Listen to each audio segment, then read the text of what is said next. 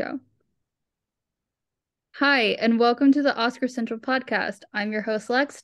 And Lex, that's not my name. I'm your host. It's already too late. I'm your host, Lex, and I am here with my favorite ladies. I try to come up with a new term every episode, and I don't have a clever one for this episode. Sorry. Sunday was, or last week was my favorite. I said squirrely girlies. Um, that was good. Thank you. That was good. Uh, I'm gonna start sending you ideas. okay. Um, my favorite ladies, which is boring. I'm sorry that I don't have a more exciting title for you all. Um, Jillian, Kenzie, and Nicole. Um, Kenzie, how are you doing today? I'm good. I um we are not sponsored by Olipop, so I can say this. I'm having the second worst flavor that I've tried um with tequila, and it's it's a no for me. Not to be not to be like Simon Cowell, but like it just is giving nothing, like no energy, like just give up get off the stage. Like I don't know. The Waterloo and tequila is much better. What if I told you all that it's been a week since I've had an Olipop? I would be shocked, but I was thinking while I was making this beverage of um just pouring tequila over ice with an Olipop, acting like I'm a bartender. Um, we haven't talked about Olipops in so long because I was wondering if you well, have taken a hiatus. We are not sponsored by Olipop. We're not sponsored by anybody. It's why our name is what it is. Um, but uh, I checked my bank statements and I did the math on how much I was spending on Olipop, and I was like, so I'm presently drinking tart cherry juice um out of a Joe mug. Um, last Monday was Joe Keery's birthday. Happy belated Joe Keery. Um, loved you and spree. Um, I'll pass it off. Speaking of Joe Keery, to a woman currently wearing a Steve Harrington t-shirt. How are you doing, Nicole? That was a really nice segue. I really admired that. Um, I'm I'm good, other than the fact that I'm in the final finals of grad school, which means that I'm dying. My sister just completed her grad school um program. So Avery, if you're listening, you're not, but if you are, congratulations. Um, Jillian, how are you doing? I am doing so well. It's all, as Scheana Shay from Vanderpump Rules would say, it's all happening. The things are coming together. Stars are aligning. Can I say your black sh- t-shirt with your bangs? You're looking very chic. She is. no yeah. one ever compliments your bangs, but I'm going to today. It's such a tragedy.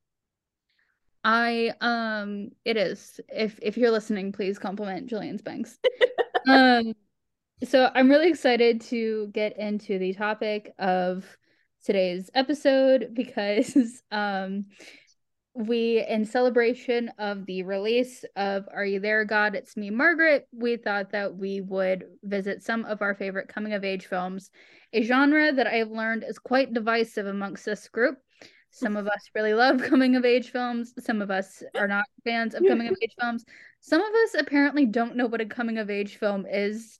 Um, I ran my original list by my roommate and she just kind of stared at me blankly. So, um, wait, this, this is like the funniest um moment in our group chat because I was like, this is my least favorite genre. I don't know what to do. I was like, no one's gonna have my list. And then Nicole's like, it's my favorite, it's my second favorite genre. And then Jillian's like, I hate this genre. And then Lex, instead of responding, ran her list by her roommate, and her roommate was like, those are not coming of age movies. I was like Geppetto, Spree, and New Moon. I'm kidding. I'm kidding. That's not what I said. I um listen. New Moon is a coming of age. I, also, I would buy Spree as a coming Spree of age. Coming of age, and you know what Geppetto is because Pinocchio literally turns into a real boy. So um it's a coming to life film. Yeah, then he starts aging.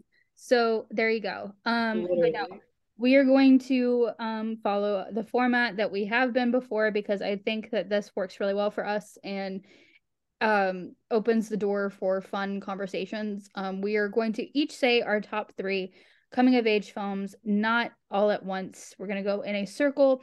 And you know what? Each round, I'm gonna shuffle. I'm gonna shuffle it around. I'm gonna shuffle it around. I'm gonna keep it interesting. That Ooh. said, I'm still going to go first.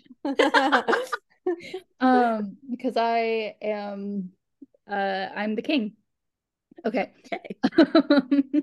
so I will go first in saying because this is the this one I thought coming of age, this was my number one pick. And it is the one when I started my list for my roommate. When I said this, she went, "Oh, okay." So this was the only one that got the um, Molly stamp of approval, um, and that is the perks of being a wallflower.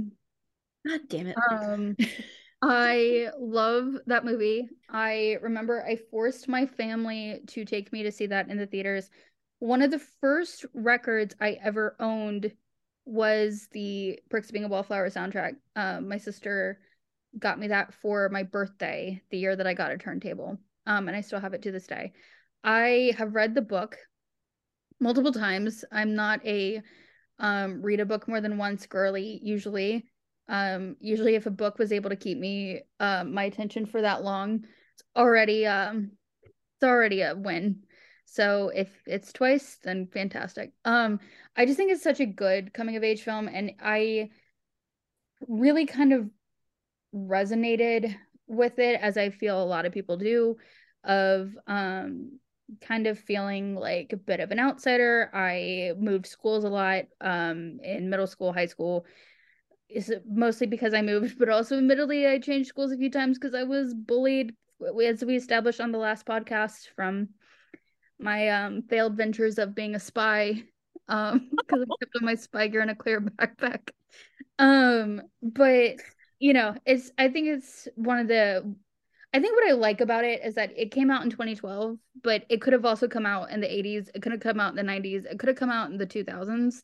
It could have come out like, you know, within the last 3 years. It's very much like it transcends decade. I feel like a lot of um, coming of age films kind of stay very emblematic of the time that they were released or the time that they came out and this one remains timeless. Um it holds up um well it holds up in message not necessarily in casting because you always remember that ezra miller's in it.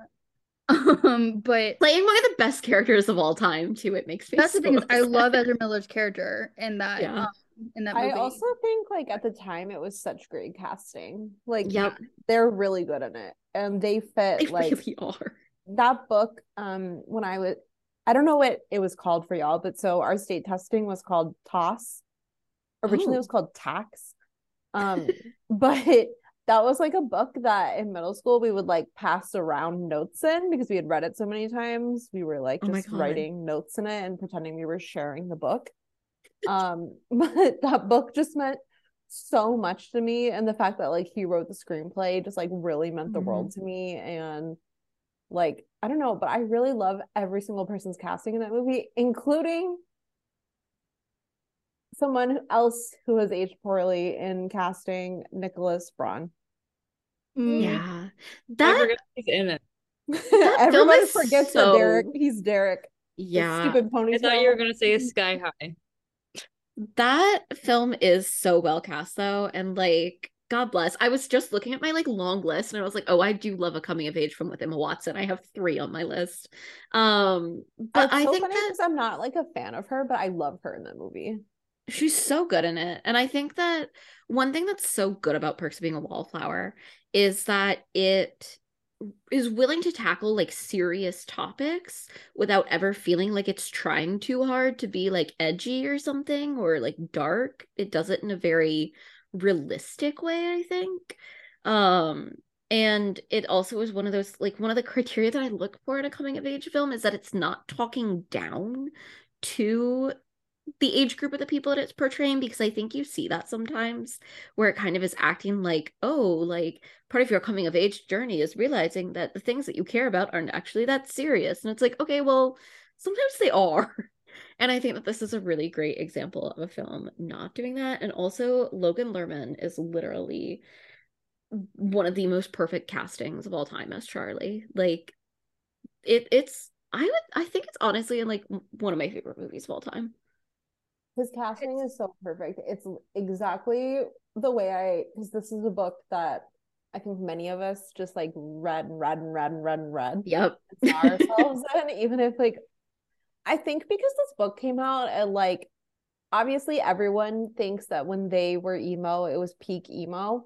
But like I need everyone to remember this was like when like Taking Back Sunday was like new and popular and like The Used was new and popular and like the Good Charlotte album was kind of like on its like becoming very very very popular like outside of little emo groups and um hold on was like a big deal and like i feel like suicide was like really like discussed yeah. and i think this book was like one of the few examples of like he, like Stephen Chbosky like really understood it. It wasn't like idolization. It wasn't like anything negative. Like I think he wasn't judgmental towards any young kids. Like I feel like he really tapped into like how kids felt and like like the way he writes like Charlie with his parents is so oh incredible. Oh and Dylan McDermott as the dad, just like thank you for using Dylan McDermott properly. We really appreciate it. Like, please. Oh, Red is the black English teacher. Perfect casting. So important. Perfect casting. It's so important though because like Paul Rudd meant so much to so many people in Clueless, and then like he was mm-hmm. the perfect age. And I know people yep. like yelling he doesn't age, but like perfect age to be like the cool teacher that like saw something in like the kid who felt exiled from his school. I don't know. It's just so good. And the infinite scene is so good. And just like, so what good. a movie. What a movie. I also truly, genuinely feel bad for anyone who did not have the experience of being on Tumblr when this movie came out. That is very because true. That was like peak Tumblr That's era. another thing is that this movie, like the book came out at the exact right time. And then I feel like the movie materialized at the exact right time because it was like peak Tumblr era. Like, yep. like everything about this. My so... Tumblr handle for a minute was um we are infinite. That's that's so beautiful. that's iconic. Yeah. Don't you hate when you let go of something? Like I had a really good like does anybody remember Xanga?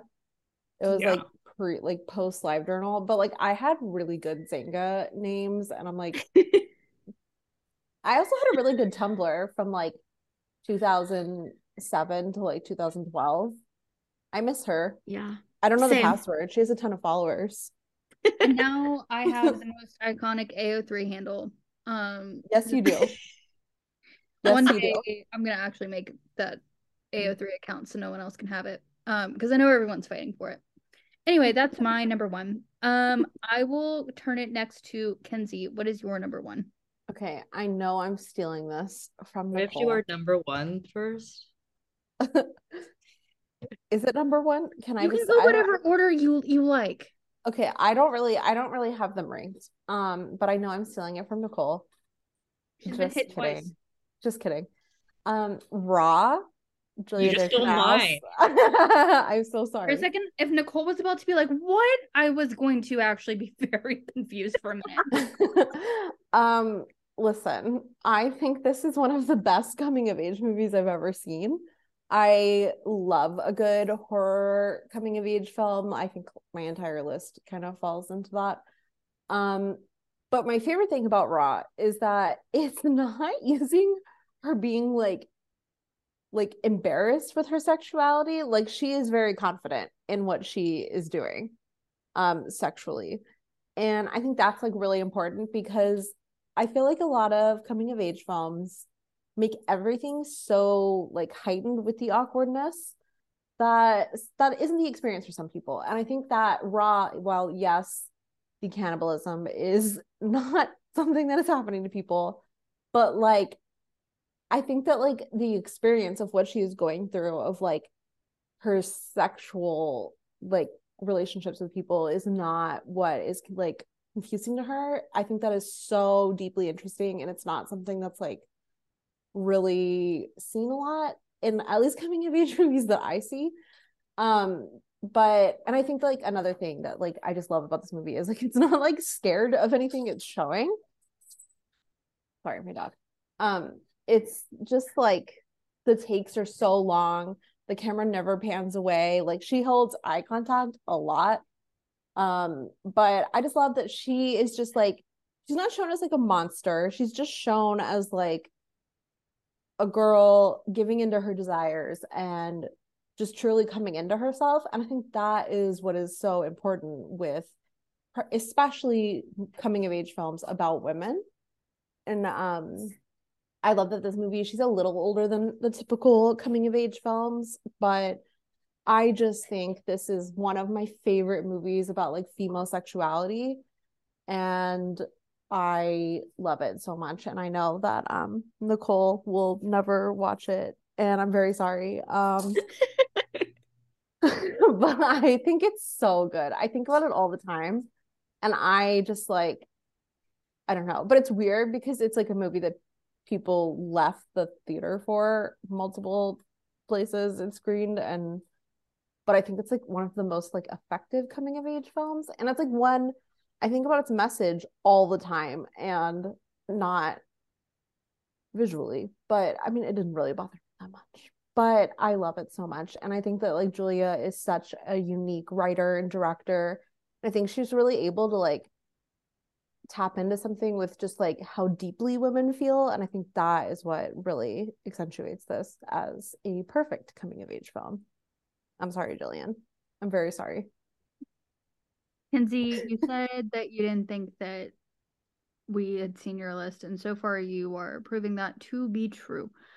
Um, however, for I you. I did watch Sugar and Spice today. I meant to tell you. Oh my god, did you love it? I actually thought it was very funny. It's so funny. Like a bunch of people were replying, being like, "I love this movie," and I was like, "See, there was an audience."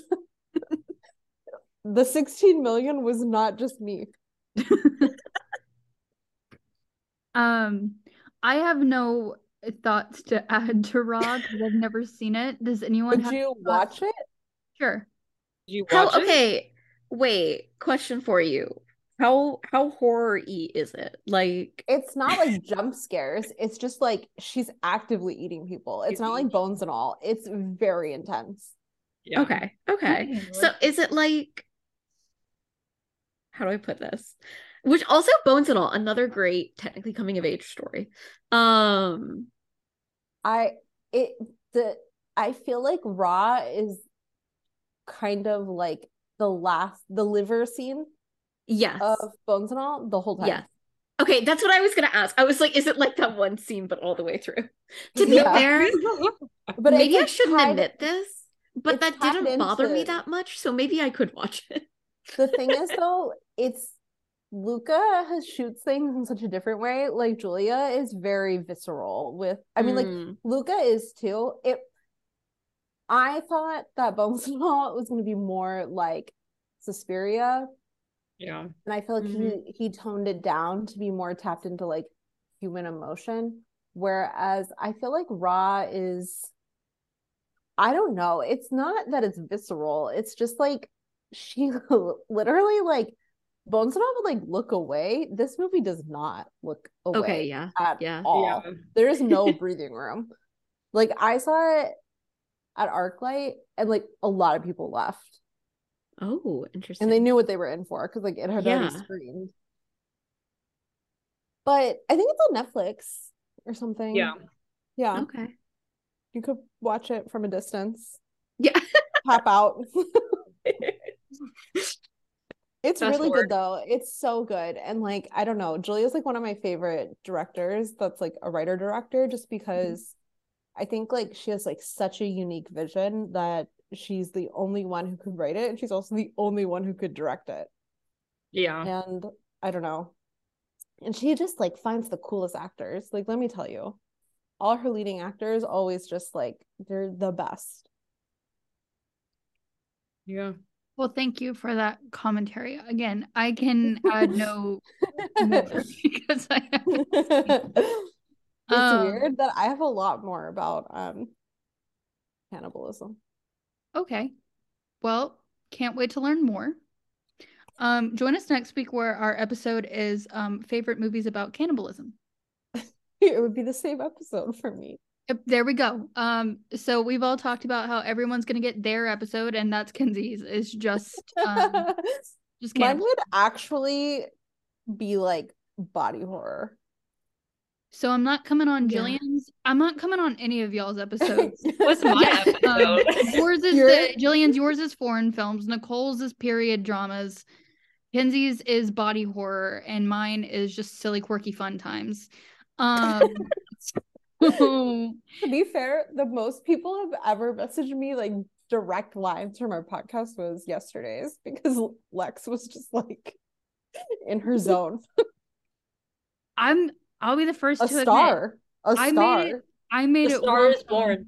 A At the star was start of that episode, I was like, "This is gonna be a good episode for me because all of my You know, favorite movies are bad." You just wait. You just wait for the fan fiction episode because I will be dropping. I will be. I will be will dropping so many gems.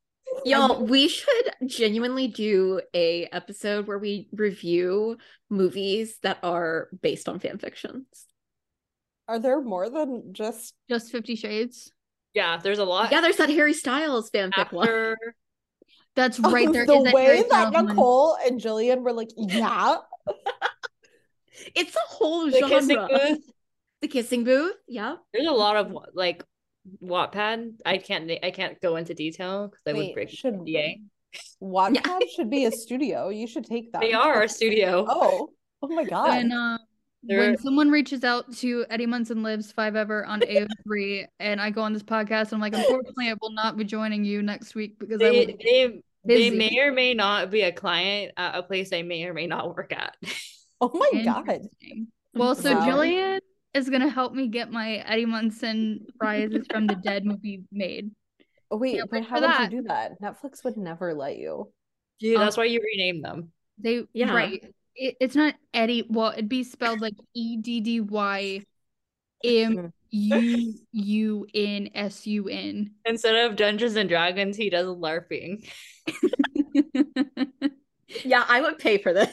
Instead of Dungeons and Dragons, he's just really into Pokemon. And he's not in the upside down, he's in the sideways. He's in the right side up. It's not the Demogorgon. Instead it's, of Stranger Things, it's good times. instead of Stranger Good Things, objects. it's normal occurrences. I think we have Anyway. something. I really think you guys need to get on this. Um, edit this out. Stay, stay tuned for um Make- let me make some calls. Yeah. tuned for um my film coming to a theater near you called Normal Occurrences. Wait, if you could make this film, but it was a Redbox original, would you still do it? Yeah. Yeah. Now, could I get Joseph Quinn to play Eddie Yeah. Wait, hear me out. So you can go.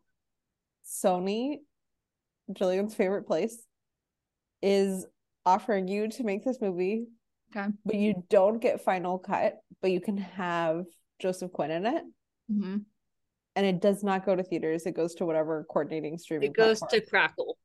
Crackle. Y'all, if Joseph Or- Quinn is in, so is or- Lex. I get to Or- speak to Joseph Quinn. Yes. Okay. Or you can have it on Netflix. You can use everything, the correct spelling, Stranger Things, Upside Down, but no Joseph Quinn. This is a good question. Well, who's gonna play Eddie instead?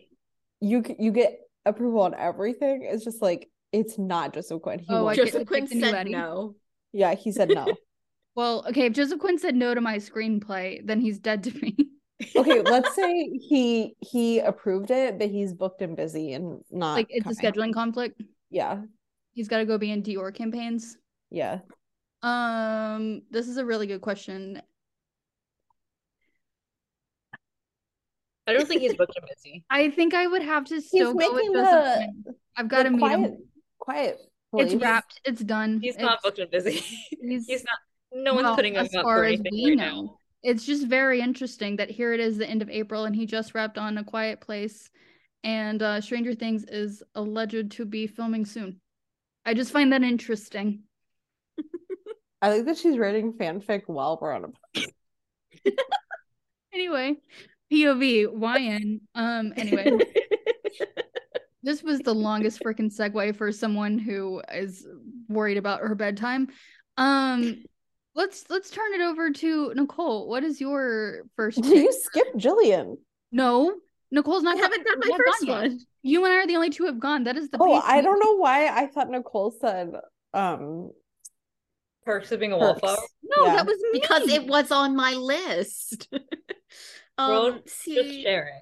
I'm already wearing a normal occurrences shirt, so um, I think we need to get on that of getting that copyright. Someone look it up. If only we gotta find a lawyer. similar font. Forget Uh. Oscar Central. We're gonna be normal occurrences. I think that's how we get sponsorships. Olipop call us. Um, okay. But only s- if they let me change this flavor.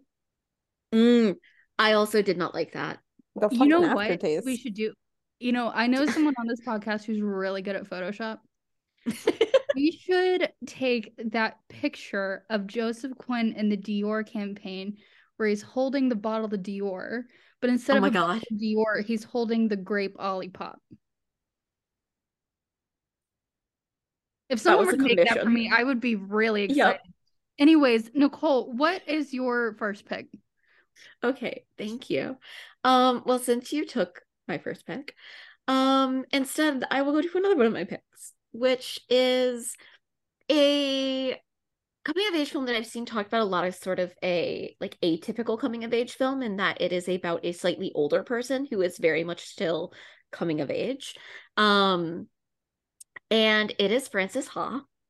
I love Frances Ha. It is such an important film to me. It's also, you know, whenever you discover a film at exactly the right point in your life where like you need it, that was me with Frances Ha.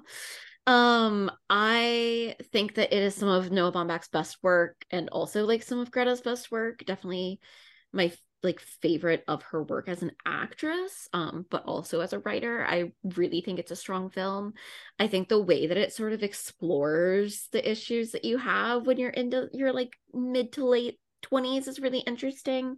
And I I do think that like I wish that I saw more movies that sort of dealt with the fact that you can be in your 20s and still sort of be in that, you know, lost trying to find yourself headspace that we sort of associate with like teenagers and coming of age films. Um, but this movie is really important to me, not just because it has Adam Driver at his like absolute dweebiest, and I love him. Um, but it's just it's a film that I feel like you know when you have those films that just like get you. This is mine, which is probably the kind of thing that my therapist would be concerned by me saying. Um, but I could watch this film all the time, and it's the kind of film that like makes me feel less alone in the things that I deal with in my head. Um, yeah. Um, I love this movie because I don't I can't remember how old I was when it came out, but um severely in that feel. Um, but Yeah. girl, I hate saying this, but girls like the opening up like the pilot where she goes to dinner with her parents and they're like, We're cutting you off, and she's like, Well, how am I supposed to live? Like, I was really so pleased to have something else of that kind of nature where it's like it's like I was telling my husband, like, you get all this money when you graduate high school, and it's like for what? Like, yes, college Yeah. is expensive, but like, do you know when I need it right now Yep. in my 30s? Like, I don't Yep. like I feel like I'm failing upwards, and I'm like, well, where's the the next thing? I feel like Frances Ha perfectly captures like the way that it's so like it is a little self-indulgent to feel like that because like it's truly like the last hurrah of your life where you have no resp- like severe responsibilities like your own family or like uh, whatever but like it is still so like you feel like you're falling like at all times and i feel like it's just so perfectly written and i love the way it's shot and the performances are so great and i think the trick is adam driver and coming of age things because he is in girls he is in this Yeah. And I also think there's something to the way that it sort of explores whenever the people close to you are sort of like moving on to the next stage and you haven't yet. And like the way that that all plays out and how that feels. And it's, it's a, in some ways, I feel like watching it as a woman in your 20s is like really difficult. Like I discovered it for the first time, like not long after the pandemic started um and watching that while quarantined by myself was maybe not my best decision um but it, it hits hard and it's again like i just think that i love a coming of age movie that sort of is a little bit more outside the box and shows that that struggle does not end at like 18 or at 20 like i feel like a lot of these movies would have you believe Yeah, I agree. I love coming of age movies that are about coming of your your adult age, not just Mhm. your high school senior year. Fair enough. Um, that's also one of my favorite um Greta Gerwig performances is in Frances Ha, and I also love that it's in completely black and white. Yeah, it's so beautifully shot. Um, for a long time, my Twitter um Twitter header was her in that movie saying, "I'm so embarrassed. I'm not a real person." Um, That feels like something you would say. yeah. You probably do say it. I do. Like, I have said I'm not a real person. Um, on like days like today where I look like a little gremlin, but you can't see me if you're listening and you can't see. Um, I currently look like a little gremlin. No, she doesn't. Yes, do. Um. anyway, um. Okay, so given that I did not skip Jillian, I will now so give sorry. Jillian her rightful turn. Uh, Jillian, do you want to share your first pick with us? Yeah, I'm gonna give a two for one because I feel like these go hand in hand. You do this um, every time. but I feel like these like perfectly complement. That was one time. That was and this is the second time. I feel like these perfectly complement each other and like they're Like they're like Hoodwinked and the Master of Disguise. Yes. okay. So I'm gonna go with Rushmore and Almost Famous because I feel like they're two spectrums of the same like ideology with like specifically weirdly like the adolescent man, which is interesting to relate to. Um, which is like I because this was kind of a hard topic for me to come up with, like to figure out what because I feel like I watch coming of age movies, but I'm like, do I relate to them? Am I gaining something from this? Like, no. Um, but I feel like these two are so fascinating in the way that they view adolescence. Um, and spe- specifically surrounded by adults because I feel like growing up as like the youngest child, I was surrounded by a lot of adults, and so that was like my I don't know, like that's how I grew up. Um, and like I think that has a real impact. I feel like in something like Rushmore, like Max is definitely a character that really wants to grow up and like wants to be done and like with his youth to kind of, you know, seduce the older woman and just have so many experiences and like not really take the time to focus on like what he's doing. Um, whereas like almost famous, again, he's around adults, but it's like more of an idea of like temptation um and i just like the message that they both serve about. And also like i feel like mentioned previously with like coming of age that pov from like the youth um where it's like their ideas are not stupid and like they can like live out their dreams and kind of take the luxury to kind of explore all they want. And i think in both of them like obviously almost famous he like goes on tour with the band um and kind of like sees a reality of first through rose colored glasses and then like seeing like oh these people are like really broken inside i don't know if i want that and i think the same thing for max and rushmore it's like he needs to take the time to um I don't know, just like experience their youth. And I think like we're always so focused. And I I definitely was too of like growing up and like wanting, you know, to have a job and like have a car and like live in a big city. And like I'm doing that now. And I'm like sometimes I miss my childhood. Or like I think also working in the entertainment industry, I really relate to the story of Almost Famous because it's like once you first kind of get into it, it's like, oh, this like beautiful magical thing. And then you get into like the depths of it. And it's like, oh, there's like so much about this that I don't want that to be my future. Um, or things that just I don't know. I think it's like when the mask is taken off, or like the Wizard of Oz thing where it's like they find out who the wizard is. Is that a coming of age film? Maybe. Um but I you don't know. a good argument for that. I feel like both of those they just work so when they yeah are they came out during the same time and I feel like it so shows like male adolescence in an interesting way um where they're not like trying to be so much I feel like because then you get something like super bad and it's like not like machismo but I feel like it moves like being a young man into like having sex and like drinking and it's like I think that's part of the spectrum but like this one really about like chasing your dreams um and like figuring out like what is adulthood and i think both of them like beautifully take the time um with each of their characters and like allows them to be vulnerable and just have a lot of different emotions and personalities and i think they would be a great double feature and how they both explore that. You not only did the two for one, but you took one of mine with you. Okay, I would like to clarify if you saw Jillian that I laughed whenever you said yours, it wasn't at what you your choices. It was at the face that Lex made. And I was like, oh, you took one of hers. You did. I love almost famous. I'm sorry, Lex. Because This was hard- am this was a almost hard- famous. It's karma for her taking one of mine. So. This was a hard this was a hard genre for me to come up with. So And and yet like, you did a two for one. I don't know what my next one is gonna be, so I'm like, I don't the know next if I one's have gonna to. be hoodwinked. Um, yeah. That's a coming the of next age. one's gonna be the Fabelmans. So Here's a story I hope you'll like, like.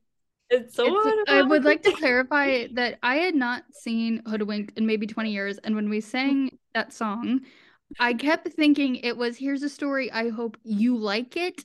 There's You'll no like. it's just I hope you'll like because I You'll listened like. to the full song. But given that that's the only part of that song I didn't remember after 20 years, pretty impressive. Um, I will say, going back to the Fabelmans, when I was looking up on letter Letterboxd about um list of like what a coming of age film God, is, get over the Fabelmans coming back. the back. Fabelmans kept coming up on everyone's list, and I was like, where was the coming of age? What did Sammy learn? No. Nothing. he Uh, learned that his mom was having an affair. He That's learned it. how to make his high school bully look really nice on camera, and then have a very queer moment in the hallway, which we can't. None of us seem to remember what exactly He exactly. learned said. how to make the So- most like homoerotic senior day film of No, all I don't know how that is in the discussion as one of the most iconic scenes of all time of film because I can't remember what he said. Do you remember what he said? I remember what they said in the social network, word for word. but I can't remember what he said in that hallway. Is the That's- social network a coming of age film? Because he comes to his senses. You could You argue. could, I would accept that honestly as a coming of age film. Well, we know Jillian's next answer. Yep. Well, she's gonna do too. Me Yeah. looking up every David Fincher film and putting in the word coming of age to see if anyone has argued if it's a coming of age film. Here's my thing. I actually think coming of age is one of those genres that like crosses over with a lot of genres. So you could make an argument to, to me for a lot of things being a coming Yeah, of age movie, and I'll, I'll put accept it. Benjamin Button as my next one when we come back. Because he's When we circle back. coming of D age. Yeah, Um he's he's coming of a lot of ages. the If, if they age in the movie, I think it's considered a coming of age. Um, the Jillian, I said you did a two for one last week, and you said, "Did I? Did I? Did I? Did I?" Did I? Did I do that? Um, okay, so now everybody has gone, um, and we are not skipping anybody. Um, and everything, um, I believe, yes, everyone has gone. Okay, so we are moving into round two.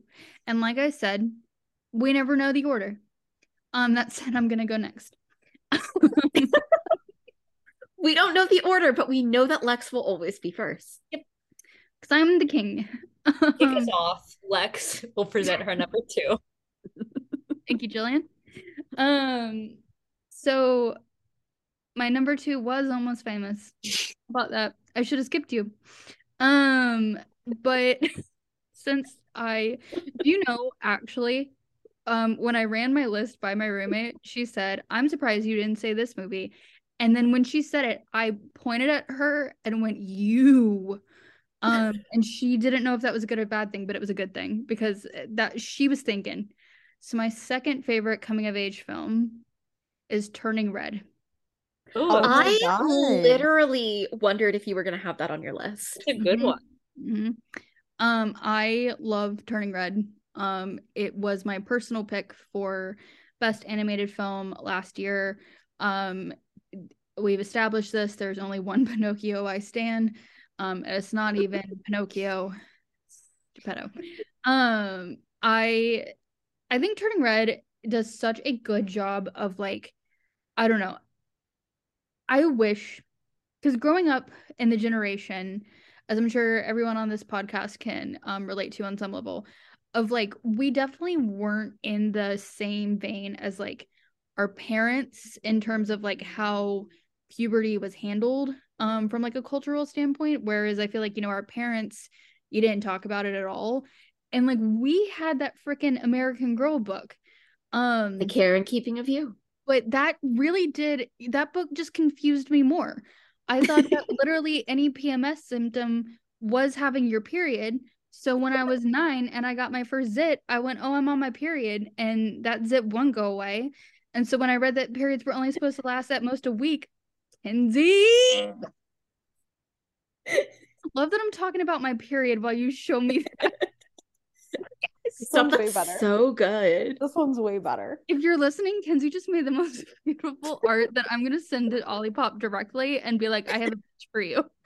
Um anyways, back to periods. Um but no, like it's I I wish Turning Red was around when I was like eh, you know, preteen, like 11, 12 years old and like you're working through all those kind of feelings and situations cuz it it's not even like beyond like puberty. It's the fact that scene where she starts drawing the guy at the gas station and then like she kind of starts to realize that she's driving drawing him a little bit more risque and you can tell she's like why am i doing this like that's such a normal experience that i think we still all kind of like treat with a level of taboo um and so it's just i don't know the way that it without being like inappropriate or crass like is just such an honest look i think of puberty particularly through the eyes of a young girl um god i can't believe that kenzie dropped those photos while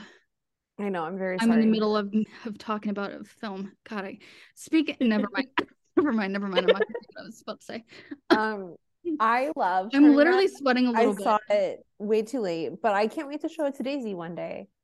I like, I just feel like because I got my period very early in life and I was Same. mortified, like mortified, and I had no one to talk to about it. It was a terrible experience because I feel like Lex was saying like we were not very open about things like that.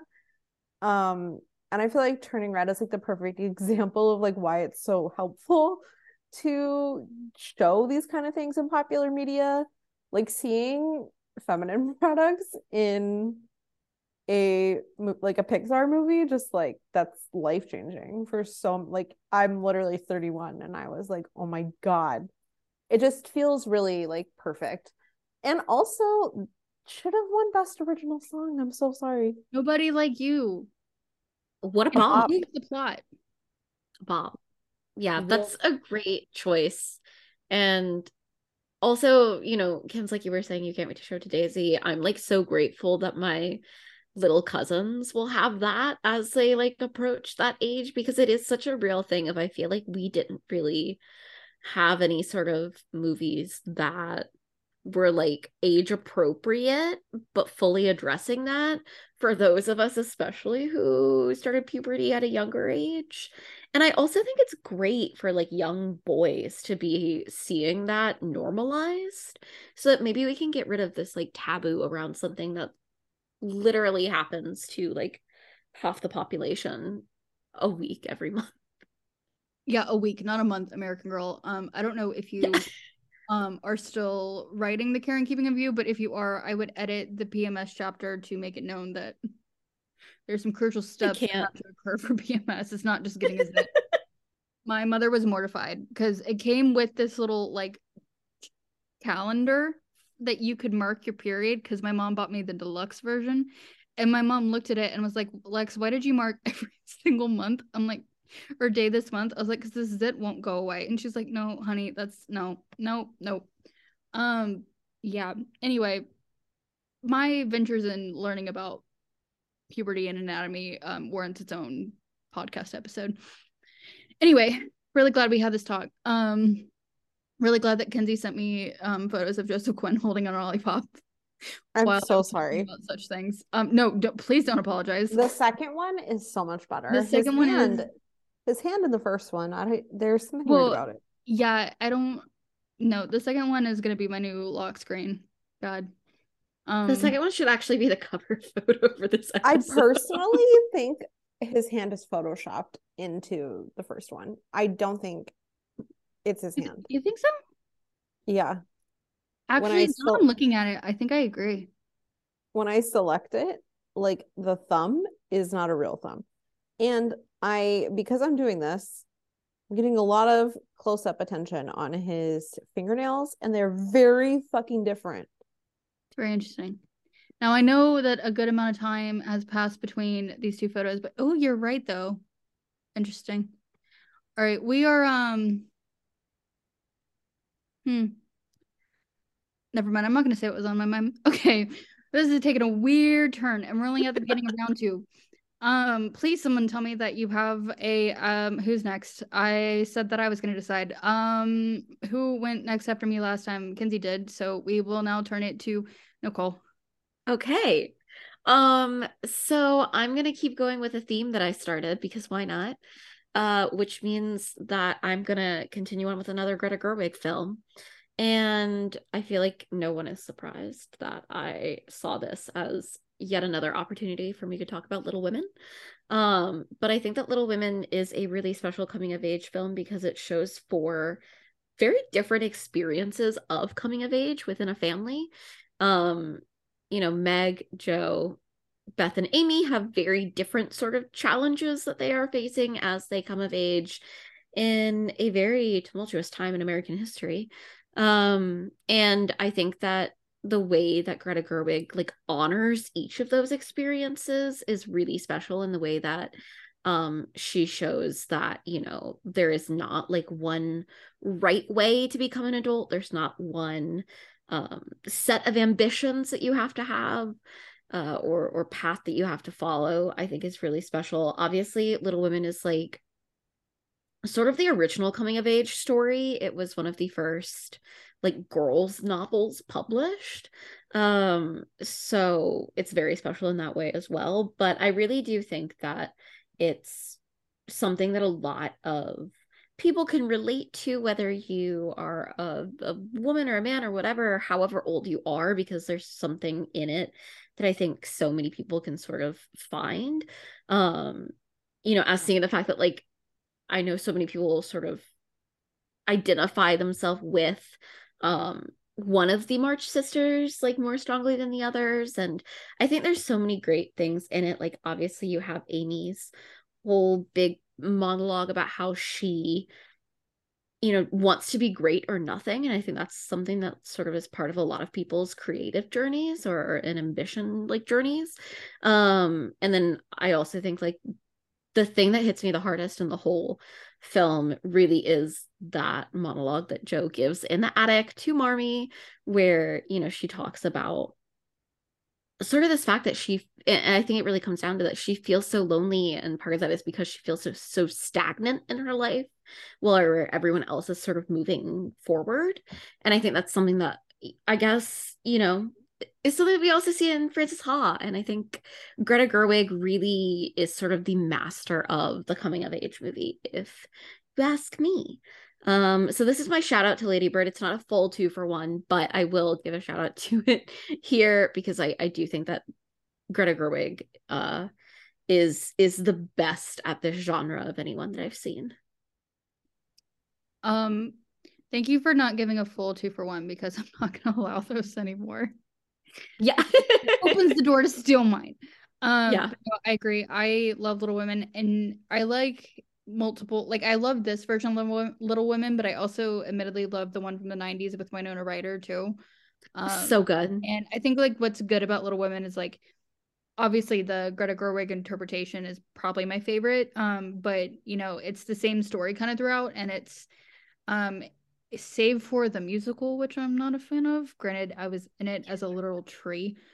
Um, so maybe that had something to do with it. Um, and I was also, also just not great. So also not great. Um, but um, I think you know most adaptations tend to have that consistent kind of theming throughout, and that is um, I think kind of what, and it, it remains timeless even after close to 300 years. So um, yeah, no, Little Women is fantastic. I love Great. it. Awesome. Um, well, I'm not gonna make Jillian go last again, but I swear if she comes at me with a two for one, And if she were to say my number three, I'm gonna actually say, actually, I yield your time to Kenzie. So choose your words carefully, Jillian. I don't think I have any that would relate to like line up with your list. You probably thought that about an hour ago, and you turned out I you were didn't because I knew someone would have almost famous. Um, but I didn't know it would be you. Um, my number two is I should do what I did yesterday with the hints. Um, Wait, do it. okay, okay, it's from the '90s. Let me look up the thing. Um, oh my gosh, It cannot Like- be Master of Disguise. That was from 2002. Okay. It was from 1994, has a 93% rating on Rotten Tomato. Rot- Rotten Oh. Tomatoes. Ooh. Um, it was nominated for an Academy Award for Best Original Screenplay. Is it now and then? No. That's a good the one. way though. that until you said the last thing, I was like the Lion King. Um, That's a coming of age film. it is. But It wasn't- is. Hmm, 1994? 1994. Like how you were like nominated for best original screenplay, and I was like, had to be now and then. I have no idea if now and then was nominated for an Oscar. That is mine and Lex's Has birth year. female leads. One is an Oscar winner. Not for that film. Not for this film. Okay. The way that I almost was like Thelma and Louise. Wait, Thelma and Louise, isn't it? No. that would be a good one. yeah. It's directed by a man who has gone on to direct one of the most successful franchises that holds the record for Oscar wins. Terminator 2. No. Wait, uh, Four Weddings and a Funeral? No. Is that that year? I don't even know what I think I that's think- that year. But I think that is that year. I feel like that's 94. Is Steve Martin in it? No. it doesn't take it doesn't taste take it Wait. take place in America. Madeline. okay, that was a serious Wait. question. Is is when that would've been Peter adapted Jackson the writer? Maybe. What? It's heavenly Bo- or not heavenly bodies, heavenly creatures. Okay. Oh, that, that tracks. Wait, that's so Yeah. funny because that was just in the news because of Melanie and Kate. Um, I chose this one because I think it has a really fascinating. Oh, I I want to preface this by saying this movie ran so that Close could walk. Um, because I feel like there's many similarities, but I think this film is just a really fascinating example or portrait of just like one female friendship, which I think we've talked about on multiple podcasts, how it's so rare that like you see two female friends on screen. And also having both of that plus a mother mother daughter relationships um with both of them kind of in this what it really like I remember writing my polite society review and I feel like this one really hits the nail on the head with this idea of like when you're a teenager and like for this one it's a love story and like when you lose like your first love and like how it feels like it's the end of the world um and this one gets very very dark. And it's kind of exploration of that with murder and conspiracies and all of this stuff. And i think like the fantasy element of it of just like when you're young you're in your own world and like what your first love looks like. And also like their relationship of being like these two women that are so close and how like that was seen as taboo and like a mental illness with it. And like also having that point of view of both like them of how they see the world and also how adults and how there's that notion of like like um teenage girls are so stupid and the things that they care about are dumb and i think this is such a beautiful um I don't know. It was just like a beautiful story about like all those things coming together, and you see the sides from the adults and the children. Um, and I think Kate and Melanie give like such a beautiful performance together as this duo that makes it work so well. Um, And I think like when I was first getting into film, this is one of the films that I came across. And I'm like very surprised that Peter Jackson was the director of it because of what I'd known him for, like Lord of the Rings and seeing him be able to like portray like the feminine spirit so accurately so accurately at that age and what that looks like. Um, and I think I don't know, like I'm a fan of like when a genre film can like tap into such a simple idea like coming of age. Like it doesn't really have to be traditional, very modern. Like this one takes place in the 50s and just like welcomes in so many different ideas. And the murder aspect is just really intense, which I like. Um, but I like that one really comes to mind when I think of coming of age. I was trying to rewatch this because of Melanie bringing up this movie and her and Kate's not falling out, but just how they're no longer in each other's lives. And I was like, I haven't seen this in so long. I was obsessed with this movie in middle school, like obsessed. Weird movie to fixate on. Good movie. Good movie. Love this pick. Yeah, that's a great pick. Um, I believe there's only one person who's not shared their number two because I will not skip anybody. Um, Kenzie, do you have a coming of age pick that I have seen? I think you've seen this. Okay. Um, because it should have been nominated for Best Original Screenplay. She is a former winner of the Best Original Screenplay category. Um, and I am talking about the cinematic classic that has been reclaimed. But I just want to say, I saw this movie maybe seven times in theaters. And I would brag saying, I'm not seeing that stupid Avatar movie because I am seeing Jennifer's body at the Plano um Cinemark that was the 75 cent theater because that was the only theater that was playing Jennifer's body for so long. Um, I I feel like a lot of girls cling to Blair and Serena because they all think they are Blair in the friendship. They're the underseen one. They are not the star of their show, if you will. I think that Jennifer's Body explores this kind of friendship in the most amazing way and also all the other kinds of things that teenage girls go through. Um, I think first off, there are so many one-liners in this movie. Like it smells like sushi in here or, or Thai food in here. Have you guys been fucking? Or I was watching Aquamarine. I think she had sex with a blowhole or something.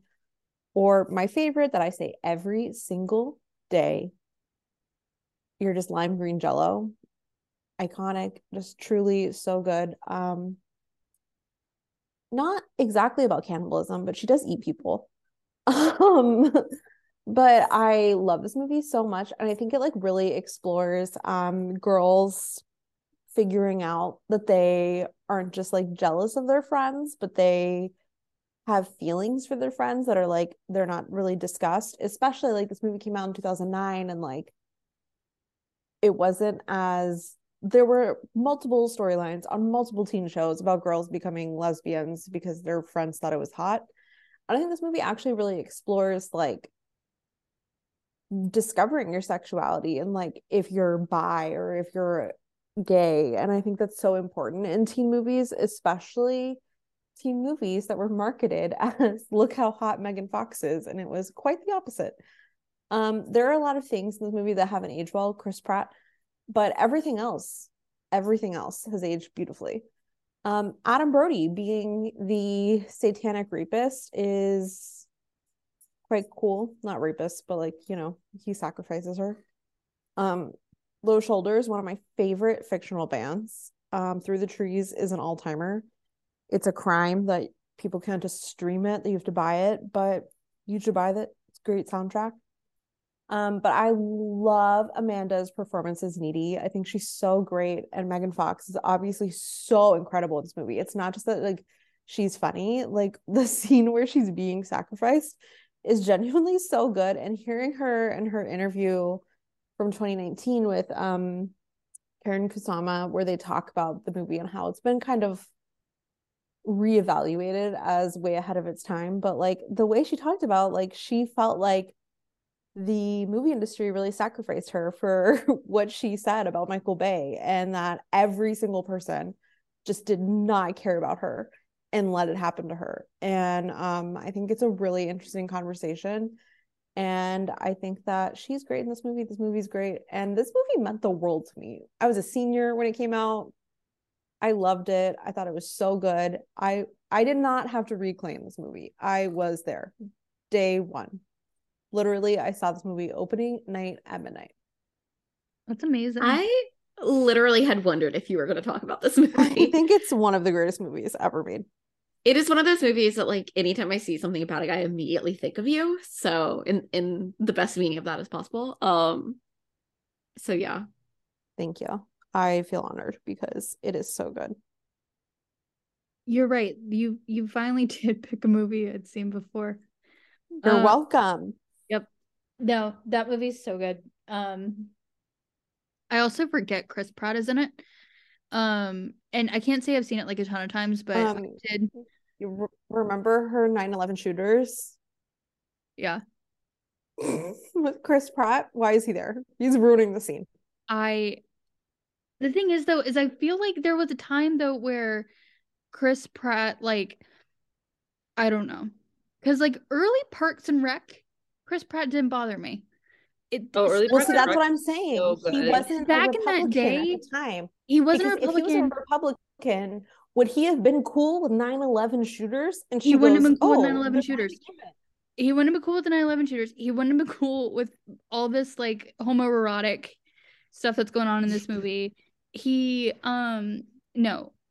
Something about join us for my other episode besides bad movies where I talk about my personal conspiracy theories about how there was something about becoming like ripped that made Chris Pratt say I should be a Republican. Um dude, you know my theory I agree. how every role Chris Pratt has played Jerry Trainor could have played? Let's think about Jerry One of my favorite of your theories. Let's think about Jerry Trainor and Jennifer's body. Let's just think about it for a minute. Right, I've thought about it. Who is Jerry Trainor? Kenzie, we talk about this every time I bring him up. He's Spencer from iCarly. He's the original love of my life. Um, that deal that you made me, um, where Netflix will, where I can either have normal occurrences or Stranger Things. If Jerry Trainor can play Eddie, I'll I'll take Stranger Things. Okay, Yep. Now, I- Jerry I'm interested now. Yeah, no, I am too. I'm interested in seeing Jerry Trainor as Eddie Munson. That would be too much for me. That would be something. This episode take a weird freaking turn. Um, you never know what's gonna happen when we record past Lex's bedtime. Um, okay, so everybody's gone for round two. Um, I'm not gonna go first. I'm gonna mix it up. Wow, Um, okay. I'm going to hand it over to Jillian first. She doesn't Yay. like that. So exciting. You sound so genuinely excited. I love coming of age. It's my favorite genre. Um, in typical me fashion, I, I'm gonna pick a foreign film as my I knew it. my number one, my real number one, because I went in the opposite order. Um, this one is not your typical coming of age. It is at a much older age of my age. Um, and it is the 2021 hit film, Oscar nominated, straight from Norway, The Worst Person in the World. That is such a good one. That is such Excellent a good one. I when I watched this, I was in one of the worst states of my life, like with everything. I'm so sorry. okay, I made it. I'm here. Um, it's all happening. Um, uh, I watched this and I was like, wow, I do I feel seen? Do I finally get it? And it was like I watched this like 10 times. I remember they sent me the screener and I was like, can you update it again? Can you refresh it so I can get like five more times? Um, what I love about this one, so if you don't know, the premise is it's about this girl, Julie. She's in her 20s. She's in Norway. She's kind of like she wants to be a doctor at first, and then she decides she wants to be a therapist, and then she cuts her hair and she makes all these changes. Like she doesn't really, she's not a committer. She's just trying all these things out. And I think this film is such a perfect like exploration on that time of your life where you're just trying to figure yourself out um, at a later age while also um, I love the use of time in this and how it makes it because I think a lot of the time we feel like time is slipping away and time is like long and we see everyone around us like getting married or like having children or getting that job. And I think because of the way they pace this film out it it's really impactful and it hits hard um, and then she ends up in a relationship with this guy that's 15 years older than her, and he's kind of more established, and just like she is trying to figure out what that thing is for her. And I think also just like this idea of like when you're an adult, like when do you actually become an adult? Is it buying a house? Is it like getting a job? Like it's like what is the actual marker of it? Um, and then in the movie, she becomes very comfortable with like not knowing who she is like there's this line that she says like i feel like i'm the supporting character in my life um which i think is just a very relatable sentence because i think you know we see people celebrating like major milestones and when that's not happening for us it's like you start to question yourself. Um and like there's this beautiful sequence of a film where everything slows down and she's able to go like kiss the guy that she actually wants to be with and it's like in that moment like that is what she wants and like time has slowed down for her to be able to obtain that. Um and like that means for her like the future is open for her. Um yeah i mean i think it's just like like i don't know because i think like this generation like we're told like we're meant for greatness and like all these things are going to happen to us and then you get to like the age of 22 like you graduate college and you're like why hasn't this happened yet? And you start to like doubt and question yourself and i think this film perfectly like puts that into a narrative of multiple chapters with a character that's very easy to follow um and i don't know i just really loved this one and it helped me a lot during that time and like at the same time i think that there's like two taylor swift songs that came out that like also like perfectly encapsulated like this idea of just feeling stuck in time without with everyone moving so fast around you. Right where you um, left me? Yeah, and nothing new. And I think this Yeah. yeah. I think this thinking is just like about like collections in your lifetime of like trying to reach your full potential, but like not knowing exactly what that is. And I think this film is just very poetic and its messaging for that without being too preachy or like making you feel bad. Or I hate when like a coming of age film, like they figure it out and then everything starts to work out and you're like when is that happening for me? Like that's not how it works. And so i feel i feel like this was very truthful to the experience. Yeah i agree. I, I love love love this movie and i watched it um like i don't remember how long after daisy was born but i was like oh fuck. Like it is so good. She's so every single person actually is so perfectly casted. I love this movie and I really, really wish she Renate had gotten a lead actress nomination. Yeah. I, in many ways, this movie and sort of the way that it approaches this and the way that it like functions as a coming of age movie reminds me a lot of Frances Ha. Um, and I think it addresses a lot of the same things. And I think it's so important for, you know, people who are like a little bit more our age to have movies like this so that we don't feel alone or like we're so behind because we're experiencing those sort of emotions and still figuring things out. Um and it's nice to be able to like relate to a film that's about that and not be about like 17 year olds great I actually think did Julian, that work for you, Lex? Run so besides Almost Famous, which you I saw I've seen Rushmore, I've seen Almost Famous. I was gonna I was gonna talk about it. Uh it's fine. um Rushmore, Almost Famous. Run me your list again. Heavenly Creatures. Haven't seen it.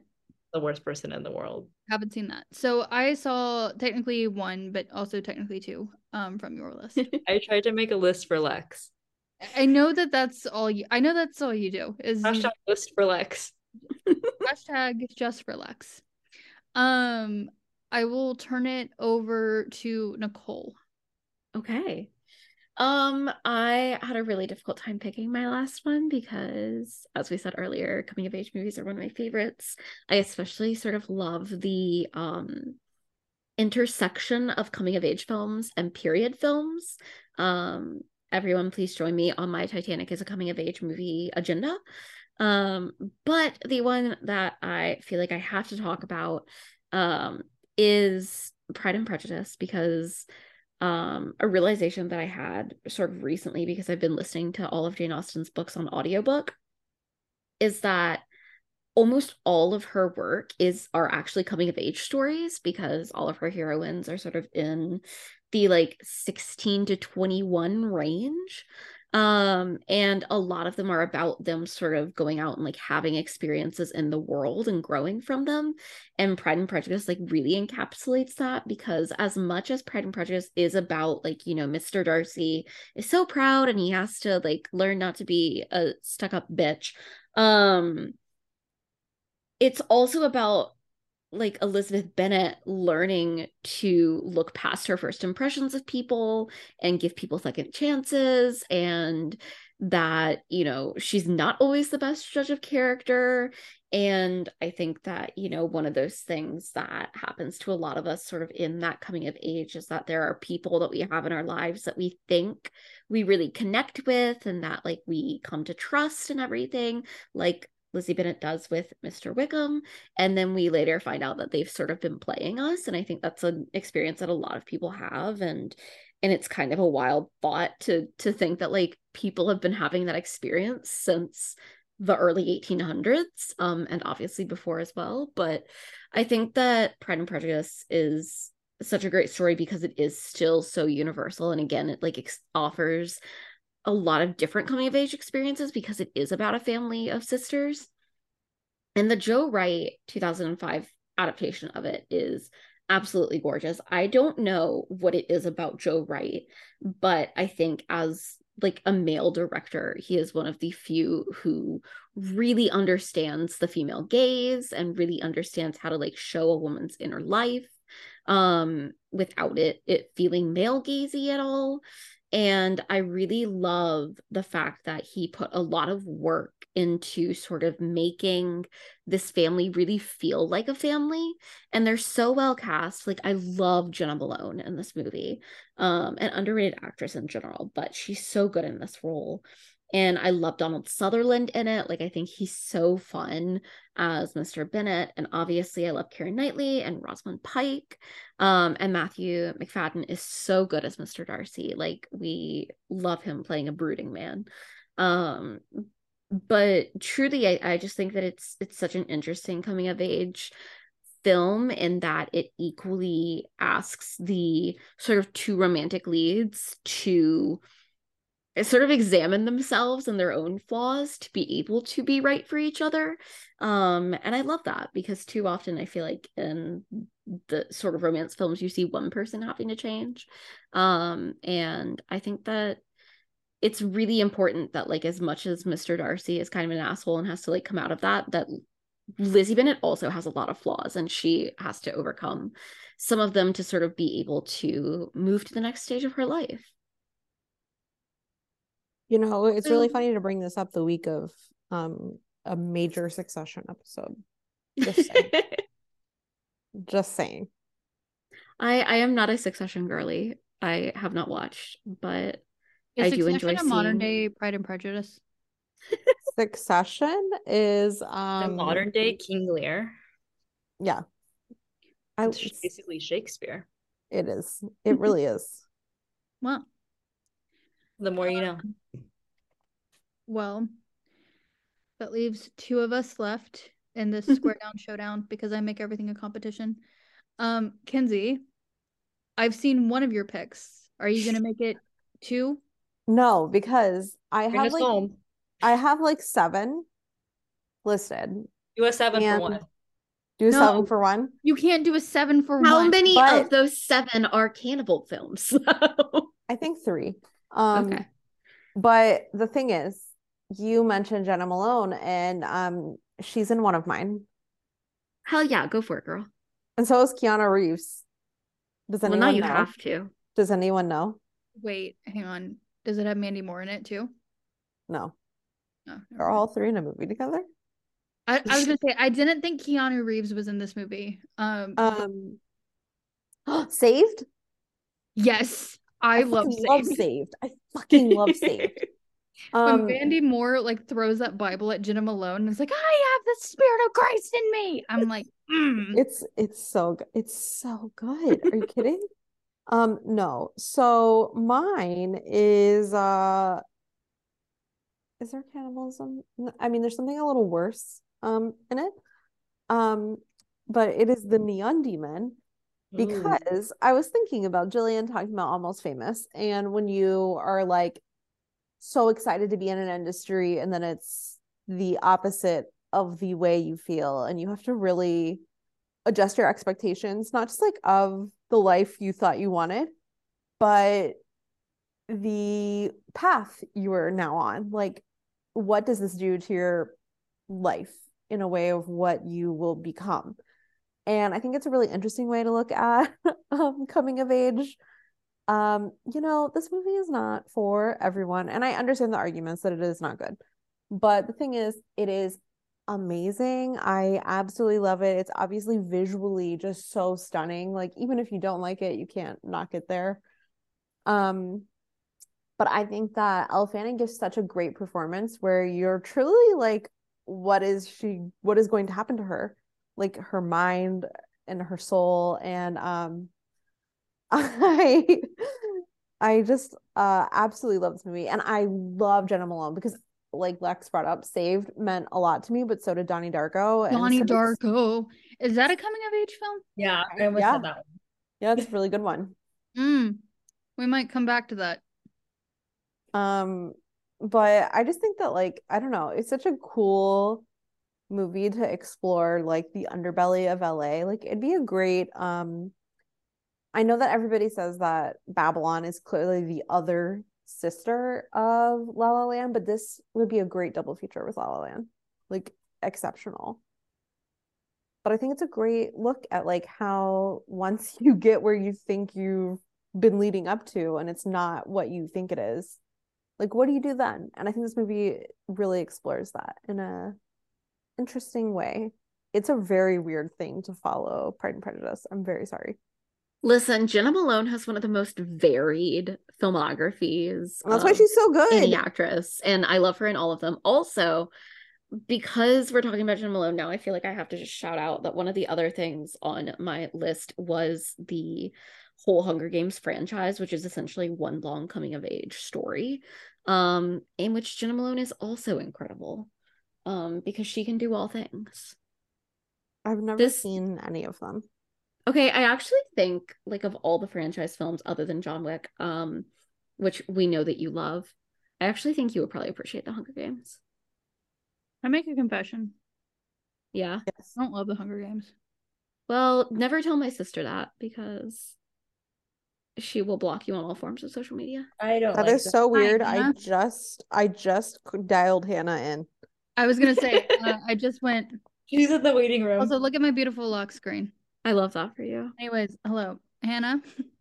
um, no, I I've seen. I like. I don't know. Um, they they are like the Hunger Games from the perspective of a coming of age film. I think is is is an interesting take, and I I will accept it. Um, because I'm the king. They're Uh, essentially a coming of political like consciousness film for or like over the series for I one feel like thing. that's a different genre. I think that's part of coming of age though. Coming of politics. That's Yes, coming into your belief system. And here's how House of Cards is a coming of age. Here's how Veep could be a coming of age. Wait, my husband's rewatching Veep right now. Should I come over? I'm, just, do this. I'm doing something. Should I show up? we just we just start eating these on the couch and I we're like talking about how hot Ken is. Oh my god. Like Kent is the ideal Can I man. make this my lock screen? Yes, I love. we're all killing it with the lock screen game. You're about to really Um, kill it and you have no idea. I'm so excited because you turned your phone around for a brief I second. know. I was like, I'm liking what I'm seeing. One of um Alexander Skarsgård ho- holding a frozen half a liter of his blood. you know, that would actually be really easy to do. I think we need it. Um, well, okay, wait. Nicole I or can't Kenzie, your list was let's let's run through these lists again. Kenzie, I mean, not Nicole, was- Lex, what's your last one? Well, no, we're Yours- running through these again real quick. Kenzie, yours was Raw, uh-huh. Jennifer's body, and the Neon Demon. I've seen one. Jillian, I forgot your list again. Rushmore and Almost Famous. I love that. Jillian. Jillian's list is always seven movies. The worst person in the world. Okay. I've seen two. Um, Nicole, yours was Uh, Little Women uh-huh. and Frances Ha Pride and and Prejudice? Pride and Prejudice. I've seen all three years. N- Nicole wins. A full set. Um, SmackDown Showdown, ding ding ding. Um, okay, so then I will share my third one. Now, what I was going to say was the Breakfast Club. Good one. I do love the Breakfast Club. Um, don't laugh at me, Jillian. I really wanted to say an 80s movie too. We could have been on the same wavelength. Well, you could have also just taken Breakfast Club. I could have done a three for one and said The Outsiders. you know what? I changed mine. The Breakfast Club No, sorry. Answers are and locked St. Elmo's Fire. I do. Mm, St. Elmo's Fire is a really good one too. St. Elmo's Fire has like one of my favorite songs written for a movie, and it was written by my sworn enemy. I love um in St. Elmo's Fire. I love the apartments, Mm-hmm.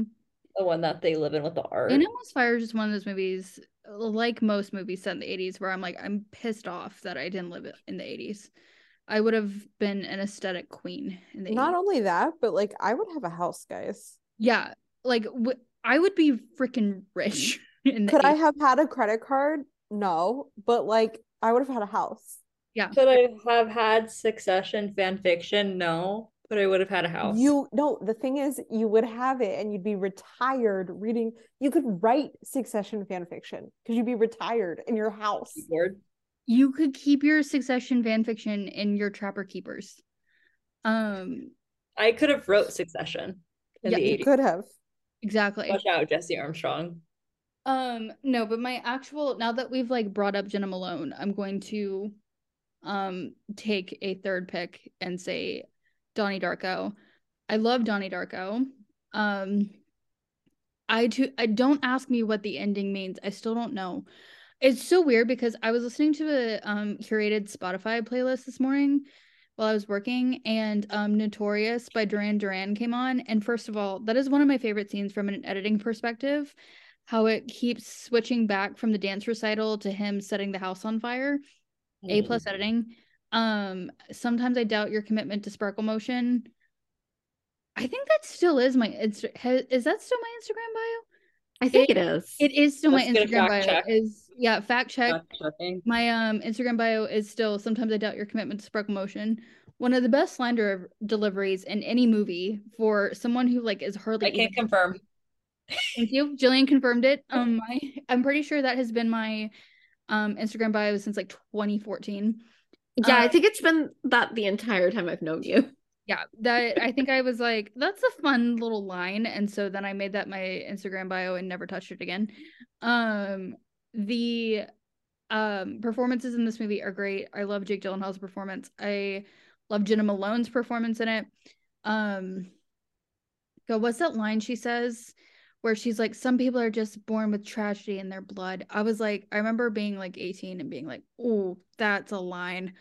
Um, the also it contains my favorite like multiverse of madness moment in any movie at all. And it is when um Patrick Swayze comes to speak to the yeah. school auditorium and you have a young Ashley Tisdale get up. Wait, And my friend tweeted this yesterday. Yes, yeah. Um and a I week ago, quote- yesterday. I think I quoted, yeah, a week ago. And I think a week ago I quote tweeted it and mentioned that you get Ashley Tisdale, followed by Jerry Trainor, followed by uh Seth Rogen. It is the most insane in retrospect lineup of actors I've ever seen that you've got Jake Gyllenhaal, Patrick Swayze, Ashley Tisdale, Jerry Trainor, and Seth Rogen. Like one one of those people went on to be in Marvel's uh, in a Marvel franchise. One of those people went on to become a Disney Channel icon. One of those people came, went on to be a Nickelodeon icon, and then one of those became Seth Rogen. Um, one of those had an affair with Sammy Fabelman's mom. Yeah, one of those was in Um, the Fabelmans. So, you know. yeah, One of them was in the Mario movie. Yeah, exactly. One of them could have been in the Mario movie. One of them could have been in the Mario movie. Um, it just I love Donnie Darko. Um, it's so weird. It's so and the thing about like overly abstract movies is they tend to annoy me because I'm like, you're just being abstract for the sake of being abstract. And I think a case could be made for Donnie Darko for that, but also it's just so well written. Um, and also the best use of Tears for Fears is Head Over Heels, which is one of my all-time favorite songs. Um, I'm a big Tears for Fears girly. That whole album, Songs from the Big Chair. Um, and so yeah, Donnie Darko is a 10 out of 10 for me. Um, so I actually think I've won this SmackDown showdown because I had three wonderful films. Um, because you've seen all of your choices. I have actually seen all of my choices, so I win. Wow. Um, but this has been really fun. Um, before we sign off, we are going to continue this new trend because I like it, where we're all going to briefly go around in a circle and say what grinds our gears. I will go first. Yeah, Kenzie, you go first. The where is the Lukas Matsson fanfic? Okay, no, I won't steal Jillian's. My real one It's that I will say. Take it. I'm gifting it to you. Thank you. Thank you. That's But what you're gonna grinds my get me almost famous. At AO3 Writers, get on it. Not even AO3, like just anyone. Anyone. Anyone. You I'm trying to give y'all a classy home for it. Listen. I I want love a Watt. a I, you good know what? I love a. Wattpad fan fiction. I, I love mind. a good fan fiction that's written via Twitter thread. Like it's concise, it gets to the point. I've read many Eddie Munson fan fiction via just Twitter thread I was gonna name names, but I'm not gonna name names. of what your fan fictions. no, of- no, of some Twitter users that we know that have unlimited characters that could be writing them for us. Listen, do I have a burner? No, I don't want his I don't want his thoughts on Lukas Matsson. Also, I just want to say for the record, I don't want um like gay Roman and Lukas fanfic. That's not what I'm interested in. Last in. night solidified that there should be none because they're at odds. That's the best kind of relationship. No, see, yeah, I was gonna say that only like adds the spiciness. I don't want it. I um I'm not saying that I have a Twitter burner account that is solely meant for following Eddie Munson fan fiction accounts, but I'm not not saying Are they that. on Twitter? Like, are people doing that? people will make like little Twitter threads that'll be like POV, it's five years after the bats attack and Eddie does this. And I'm like, Wait, "Mm, wait, I love when it's like on Um, TikTok when people do like the video ones. that's what I was saying. That was my what grinds my gears last week was when I'm 15 videos in of the TikTok fan fiction videos and Eddie calls YN princess. That was what grinded my gears last week. the Nicki Minaj, Tom Holland ones. Those are great. Um, Jillian, what grinds your gears?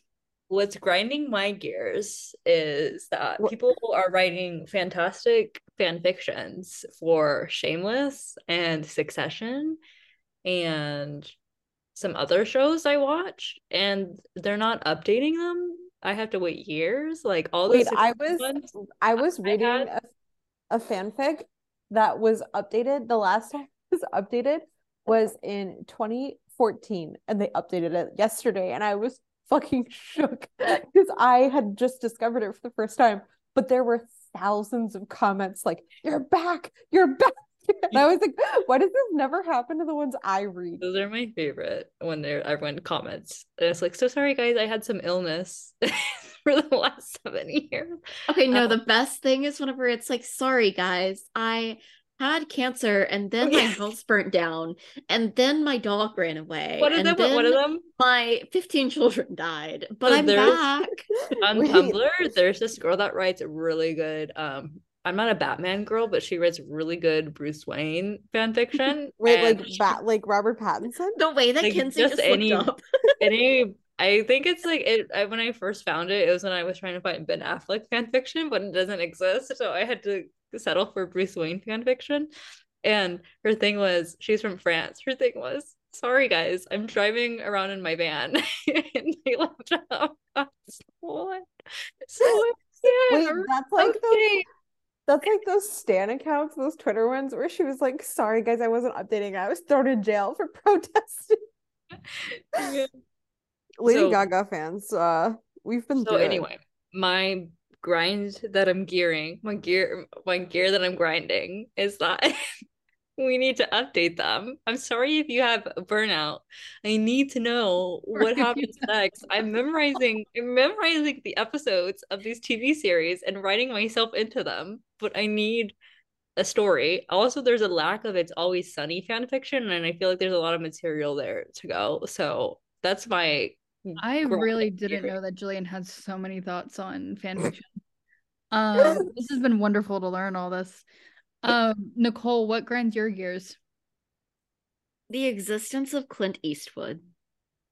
But he's gonna be done. He's gone. Yeah, but you see, I am currently about 10 minutes into one of his movies. And um for cool. something coming later to Oscar Central. Um and remembering all over again how much I hate him. So not even Bridges of Madison County can redeem him in my book. Um yeah, Lex, get ready for that.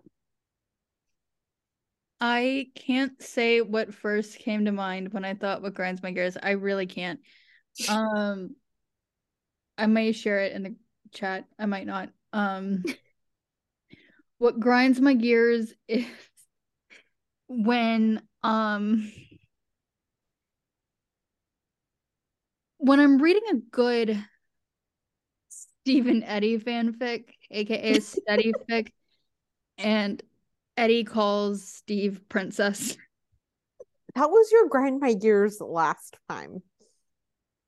I just- like that yours were all knows- fanfic related, and I was like Clint Eastwood. Ours are just our, our When I frustrations find with the a fan good- fiction community. when I They're gonna come for us. when I find a well written Eddie Munson fanfiction, because I hold my Eddie Munson fanfiction to incredibly high standards. I literally you- picture that I'm holding a plate of spaghetti and I'm just like num num num num like I am just eating that up. Okay, but can I interrupt you? Yeah, I texted you a wallpaper. let me see it. Um, Oh my god. Oh my god. you should have no more grindings of the gears. I can't. My grinds can. My gears can never be ground.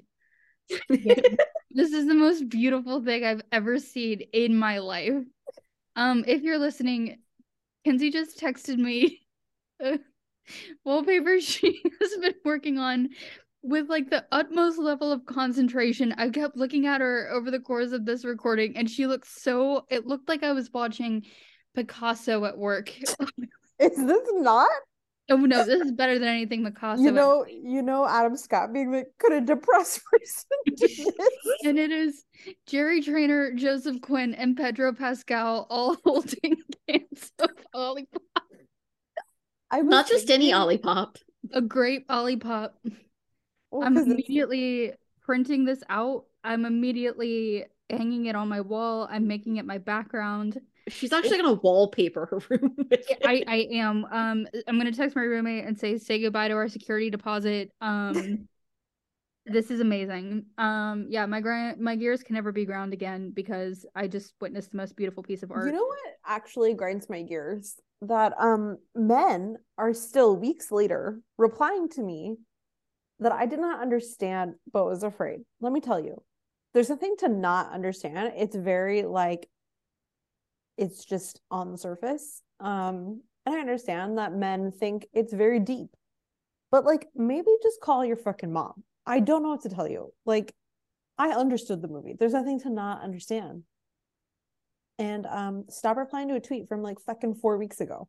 What grinds my gears is when people make incestuous succession fan fiction. Um, almost all of the fanfic is incestuous, and I'm like, y'all.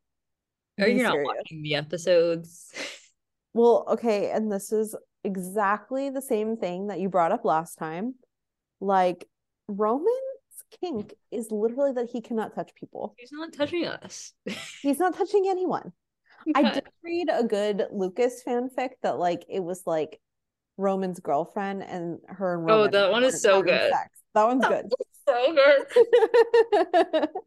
this is Wait, when uh, people come to Oscar Central. Like I go I don't know. to it's- uh like if you have mommy issues, go somewhere else. I don't think it's the same account, but there's like another one, and today they did like the out the not safe for work alphabet for Lukas Matsson, and I was like, why are these so accurate? And I need Wait. full fan fictions about each individual letter. Wait, send it to me. It's so good. Well, Jillian and love I are fucking segment. losing our mind about we- Alexander Skarsgård fanfic, and I don't think Lex or Nicole have really watched him in anything. I've seen him in Big Little Lies. I've That seen him in a few things. He's You um he's a being- he's a he's a Kenzie Jillian actor. He's a fucking freak. He lets his freak flag fly. Oh, you guys have seen him in Zoolander. Oh, I yeah. have not seen Zoolander. You've never seen Zoolander? Can we do an episode on movies Lex and Nicole haven't seen? Wait, okay, but then they would give us movies that we haven't Yeah. seen. Hey, We could do it everybody, we're gonna watch We could do a switch. Geppetto.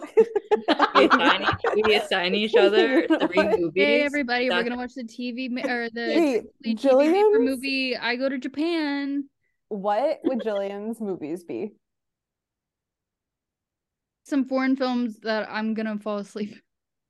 What are wow. Wow. Lex is Jillian- This is what happens when she's up past her Masters of Wait. Doing that with Disguise. so much love. Master Wait, of Disguise, but um, Who Framed Lex- Roger Rabbit, this 1980 Soviet film that's the number one film on Letterboxd right You now. really had me until you said 1980 Soviet film. but it's really good. Um, Wait, Under the my- Skin. Under the Skin, we should um Jillian and I are gonna have a series on Jonathan Glazer because Under the Skin, so good. Birth is a fucking just it's so good. It's also Nicole Kidman's best wig. Please listen. Okay. What I an have award. I have ranked her wigs, and that's my favorite wig. You can't tell me it's there's no there's no beating it. Also, it originated Nicole Kidman watching something in a theater. Not the AMC ad. You're welcome. Say thank you to Jonathan Glazer. But I'm I, I I'm Lex would watch um Under the Skin and then not speak to us for like two days. Nicole Lex would watch Who Nicole Framed Roger wouldn't Rabbit finish it. I love Who Framed Roger Rabbit. the time of our life. Someone asked me, they're like, what are your favorite four films? And I go, Under the Skin, Solaris. I forget what my number three is. Oh, Girl with the Dragon Tattoo, Who Framed Roger Rabbit. That's Who a- Framed Roger good. Rabbit's a great movie. Not the Soderbergh Solaris. Not that one, the original. I just wanted to clarify for our Just listeners. clarifying. I would never say the If you're Soderbergh one. listening. I would be embarrassed if you're listening. I would rather say I enjoyed Master of Disguise than Steven Soderbergh Solaris. um I'm going to propose this. That everyone watches the Neon Demon. What was my other ones? Raw and Jennifer's Body in a row. Yes. That sounds like a good fucking time. The Kenzie Vanunu Film Festival. That I'm would kill my husband. We can make shirts. We can I'm going make to say this. Let's I will call on everyone. Wait, can where they be Blanche found. come? Wait, is Blanche Wait, I think that's my favorite coming of age film. I'm dead. I take all my I take my floor back. I here. I'm going to call on everyone to say where they can be found on the internet. And then you say where you can be found on the internet, but then you also say you also assign one parenthesis one movie to one parenthesis one person on this podcast. Okay. of, Okay. Like, you watch this. Okay. Um Jillian, where can people find you and what Wait, movie wait, I'm are not you ready. I'm sending- not ready. Okay, Not fine. ready. Um, Nicole, where can people find you and what movie are you sending to who? Oh God. Okay. So you can find me um on Twitter, Instagram, and Letterboxd at Nicole Ackman 16. You can find me on TikTok at Nicole Brittany 16. And what movie am I assigning into who? I if I wanted to be mean, I would assign Lex like a war film, but I don't want to be mean. I'll end this Um, podcast right now. Yeah, I can also partially record at 'cause, any like. I'm I'm seeing Lex soon and I don't want her to like kill me when we're together in person. Um okay, stay tuned. Hold on. Give me one second. I'm going to my Letterboxd to be like what are movies because you asked me that and gave me no time to prep and now I don't know what movies are. Um I also if I want to be mean have a lot of bad films I could assign to people. Um That's I think here we go. Here we go. Because, okay, because Kenzie is currently in her franchise movie era. Am With- I? Yeah, with John Wick 4, you are. Um, I am going to assign Kenzie to watch Captain America: The Winter Soldier, but or I'm going to give you two choices. Actually, this is not a two. No, this is a one you can only one. say one. No, well, I'm breaking that. Or you can Uh. watch The Last Jedi because it has shirtless Adam Driver. But we should watch it over Skype together. What if? Ah, where am I going to watch one of these? On Disney Uh, Plus. I don't have Yeah. Disney Plus. We can bootleg. We can do a watch party on Disney Plus. Oh, true.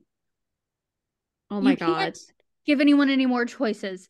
It's past my bedtime. No, my oh my god was what Kenzie just sent us. Um oh, Blanche. my computer has said no Blanche for you. Um Kenzie, it's which one are you scarier going every time I see it. of this choice? And no more choices. Uh, where can people find you on the internet? And what movie are you saying to who?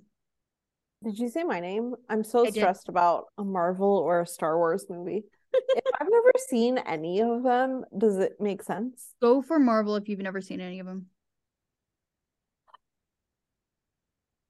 Is Natalie Portman in the Adam Driver Star Wars? No, no, no. not I no. just I just pissed everyone off. My God. How Um, dare you? So you can find me at Kins Vanunu on everything except Letterboxd. I am Kins Doyle on Letterboxd. Um, and I will have to get back at Nicole for making me watch a franchise film. I see I knew that was gonna happen. And I, I did watch John Wick for you. So But John Wick is But good. John Wick. And you watch every other franchise, so it wasn't like a big stretch. I don't I don't Um, watch action movies very often. Is Captain America There's not a an there's, action there's movie? quite some action in the, in the Captain America Winter Is- Soldier. There's quite, there's quite some history. when he's I just- storming down that street. And I've seen um that clip of Florence Pugh pretending to have a Russian accent where she's like CGI'd off of that That's seems Black like Widow action. though. That wasn't that's action. That's But fair. that's action. But that's action. And Um. What should I pick? I have so many. Um, hmm. I'm gonna go with no, that's actually scary. I will go with um, you know, I'll go with my trusted because I don't think you've seen it. Okay. I will go with the 2018 Suspiria. Okay. Okay. It's on Amazon. Okay. It's not scary. Okay. I, I believe you. I'm gonna take your word on that. Jillian, not- where can people find you and what movie are you signing to who? Um, you can find me at Jillian Chili on Twitter, on, Twi- on Twitter and Letterboxd. Um, and you can find me on TikTok at Offscreen with Jillian. Um, and I guess I will sign Lex a film. I was gonna sign you a film, so great. Um, I have a ugh, I have a list, but I don't know which one to give you. I I don't know if I want to give you a film from the 30s or a film from 2010s. Can I have the Give 30s? her give her Siberian. Wait, I Give kind her of the Soviet film. I either want to give you the skin I live in or the 1985 hit Come and See, or I want to give you Mr. Smith Goes to Washington. I've seen Like, Mr. Smith Goes to Washington. Okay. Mr. Smith So- Goes to Washington seems Lex core. So I I, think say, I is- love Jimmy Stewart. I think you should watch The Skin I Live In by I do too. Petrol and Okay. Dover. I'll And then the next one I'm giving you is the Soviet one. I love that she gave you two. I said you could only do one. I'm giving you the skin I live in. I said next time it'll be, if we do this again, I'll choose the Soviet film. Um, you can actually, find, can you watch? Can you watch Solaris, the 1970 version? yeah, fine. I'll watch Yes. Solaris 1970s version. Have you seen it? No, Okay, you're gonna be amazed. is it really scary? No, you're gonna No. watch it and you're gonna realize how every science fiction film in space we've gotten since then is a ripoff of Solaris. True. Okay, well now I You're want to never gonna be able to watch a sci-fi film again. Now I want to watch it.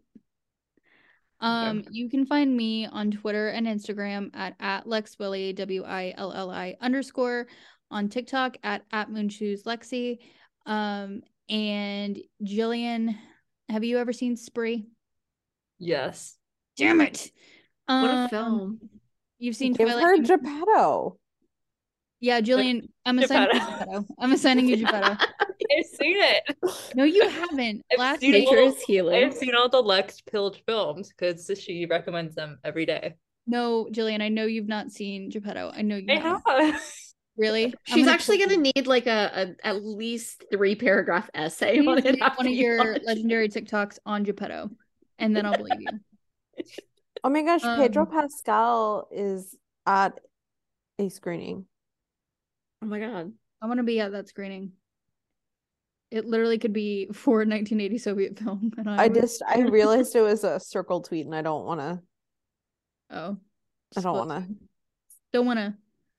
Oh, my friend's at that. And they told me they told me that they're not doing any screenings. And I said and I just sent them an email and I said, "Excuse me." But this person is saying that like every celebrity you can imagine is at the screening. So that's probably why. It's not a it's not an acronym of a company. Mm. Well, on that note, um, thank you for joining us on this very special episode of the Oscar Central podcast. Be sure to rate and review if you so choose. Um, join us next And if you do, if you do leave a review and you got this far, comment Blanche and your favorite Olipop flavor, and I will buy it for you if you got this far. comment Blanche and your favorite Olipop flavor, and we'll send you a treat. Link your favorite fan fiction you've ever read. Yes, Yeah. that too. Um, Unless it's gay Roman or incestual Roman, I don't. We don't want that. it. or unless it's Eddie Munson calling anyone princess. Um, If it's 2012 Avengers t- living in the tower era fan fiction, we don't want it. I do. yes. Eat them up, eat them up. Okay. Um, thank you for joining us, and until next week, have a good one.